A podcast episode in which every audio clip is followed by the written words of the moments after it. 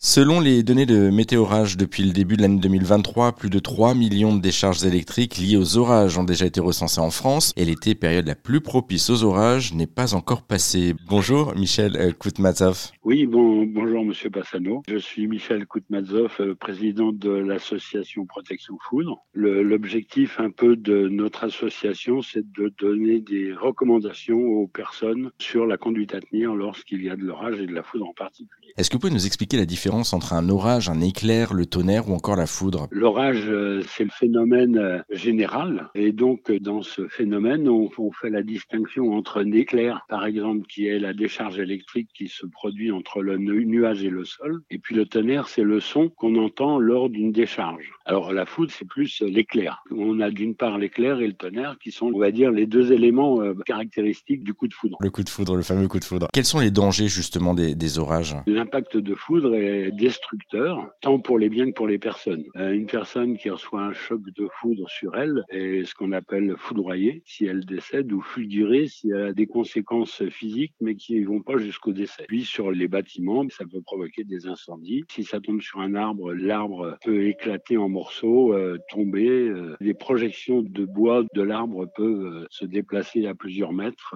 et blesser éventuellement des gens qui sont au voisinage. Quelques conseils de précaution du coup quand un orage arrive. Qu'on doit faire pour être en sécurité, qu'on soit dehors ou dedans d'ailleurs?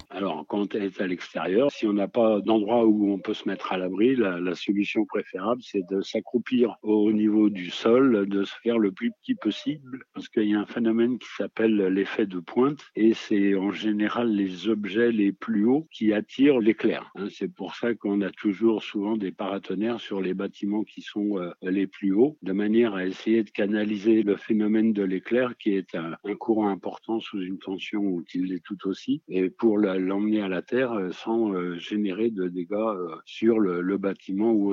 Merci beaucoup Michel Koutmazov pour cet échange. Pour en savoir plus hein, sur l'association Protection Foudre dont vous êtes le président et retrouver tous les conseils de prévention, parce qu'il y en a d'autres, il n'y a pas que celui-ci, mais on vous a mis toutes les infos et tous les liens sur rzn.fr.